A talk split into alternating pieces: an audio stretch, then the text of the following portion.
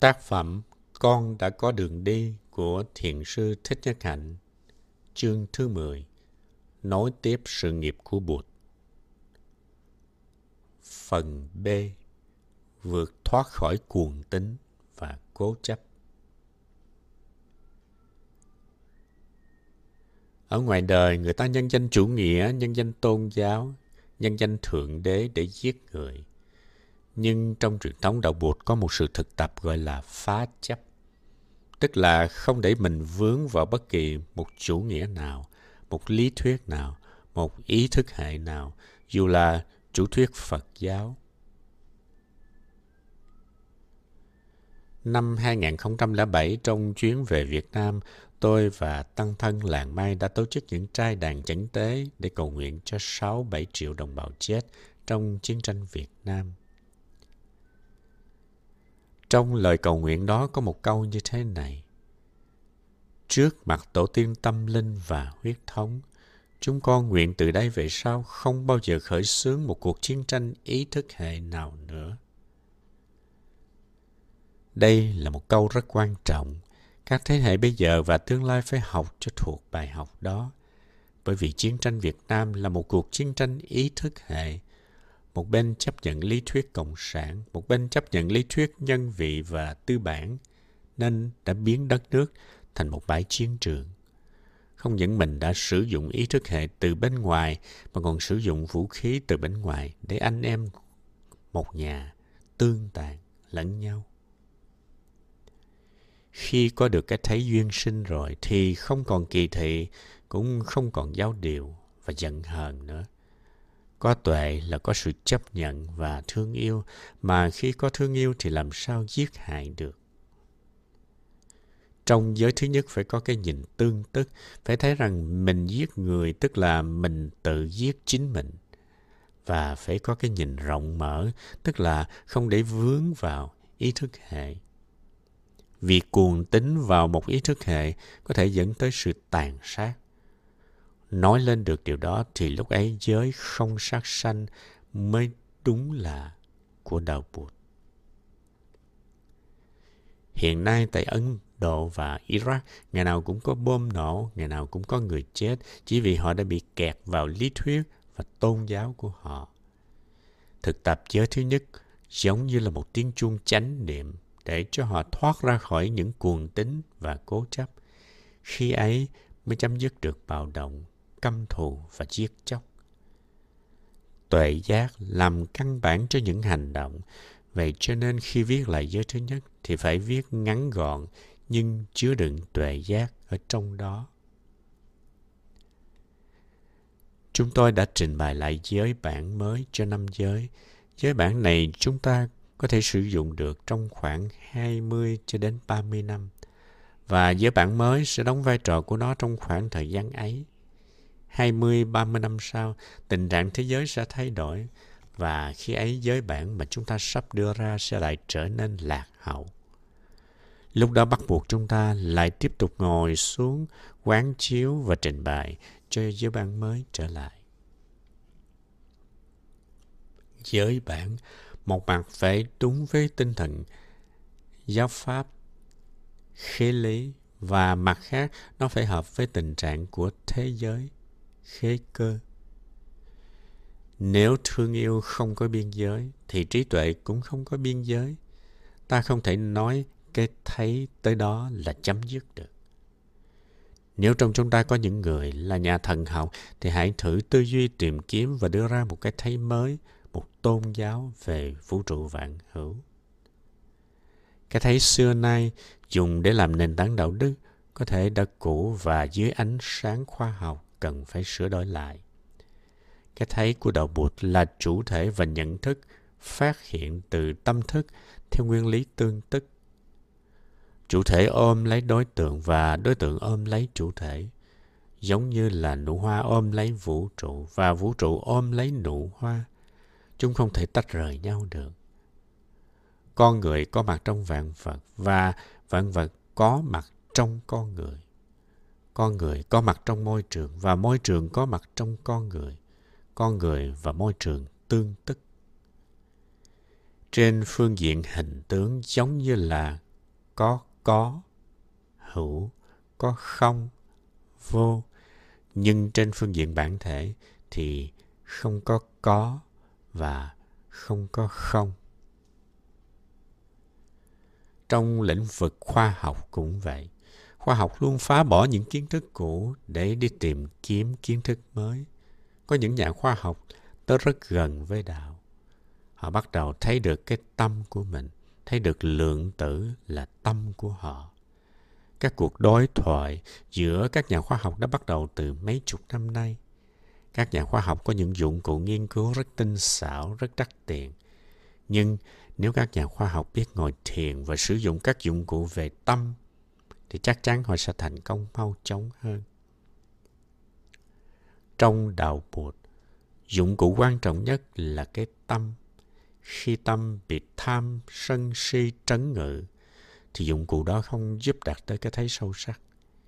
Khi được tinh lọc, những bụi bặm của tham sân si được lấy ra, thì tâm trở nên trong sáng.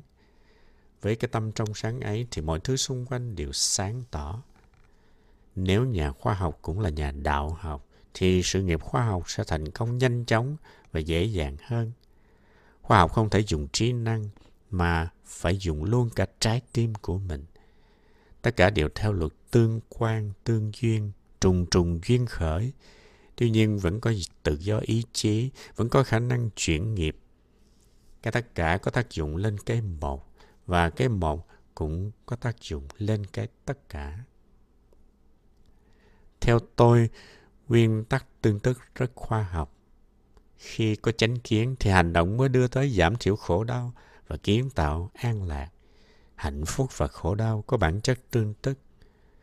Trong hạnh phúc có khổ đau và trong khổ đau có hạnh phúc. Hạnh phúc và khổ đau làm ra nhau. Có thể các nền đạo đức khác không chú ý đến điều này. Nếu không có cái thấy tương tức thì đó chưa phải là nền đạo đức học của Phật giáo.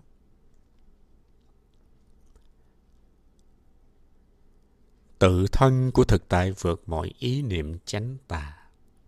Những ý niệm về đúng sai, chánh tà chỉ có giá trị tương đối. Có hai lĩnh vực, tự nhiên giới và nhân sự giới. Nhân sự giới là lĩnh vực của con người.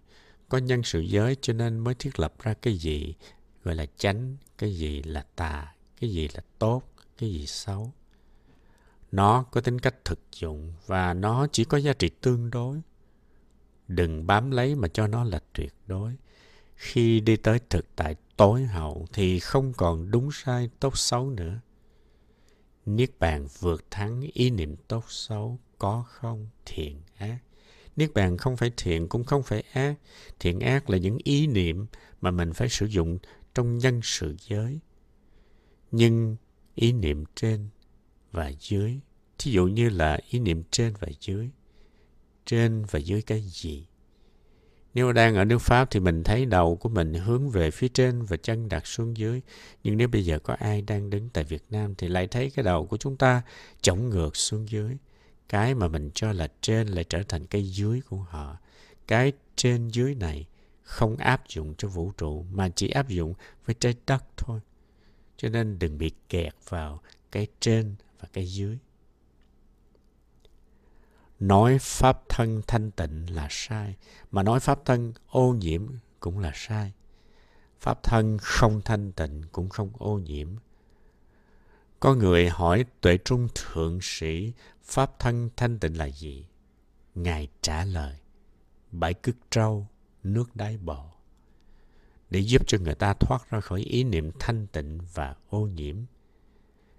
Nếu quý vị là nhà thần học Ấn Độ giáo, là nhà thần học Do Thái giáo, nhà thần học cơ đốc giáo, thì quý vị thử tìm hiểu và học hỏi thêm tinh thần cởi mở đó.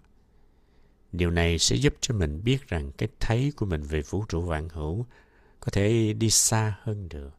Mình sẽ vượt qua cái thấy cũ để đến một cái thấy mới và mình có thể đưa truyền thống của mình đi tới để cho nó gần với khoa học hơn. Đức Đạt Lai Lạt Ma từng nói, nếu tôi thấy điều gì trong Phật học trái với tinh thần khoa học mới, tôi sẵn sàng bỏ cái thấy đó. Đó là thái độ phá chấp.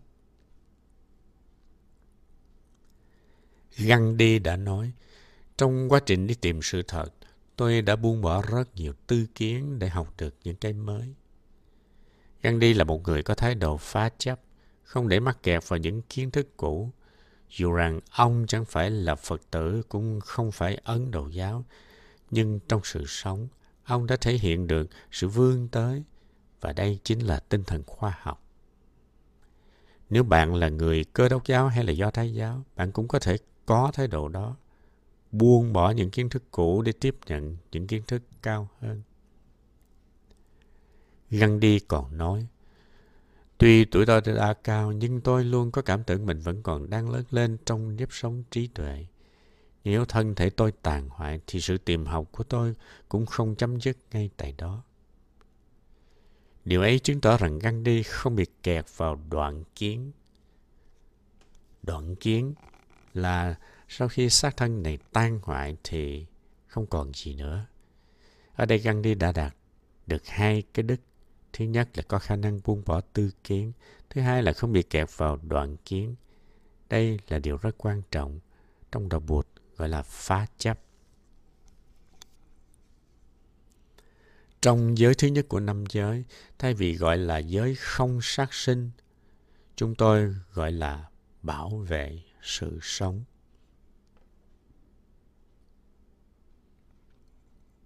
Giới thứ nhất, bảo vệ sự sống. Ý thức được những khổ đau do sự giết chóc gây ra, con xin nguyện thực tập nuôi dưỡng tuệ giác tương tức và lòng từ bi để có thể bảo vệ sinh mạng của con người, của các loài động vật, thực vật và môi trường của sự sống. Con nguyện không sát hại, không để kẻ khác sát hại và không yểm trợ cho bất cứ một hành động sát hại nào trên thế giới, trong tư duy cũng như trong đời sống hàng ngày của con. Thấy được rằng tất cả những bạo động do sự sợ hãi, hận thù, tham vọng và cuồng tính gây ra đều bắt nguồn từ cách tư duy lưỡng nguyên và kỳ thị. Con nguyện học hỏi thái độ cởi mở, không kỳ thị và không cố chấp vào bất cứ một quan điểm, một chủ thuyết hay một ý thức hệ nào để có thể chuyển hóa hạt giống cuồng tính, giáo điều và thiếu bao dung trong con và trong thế giới.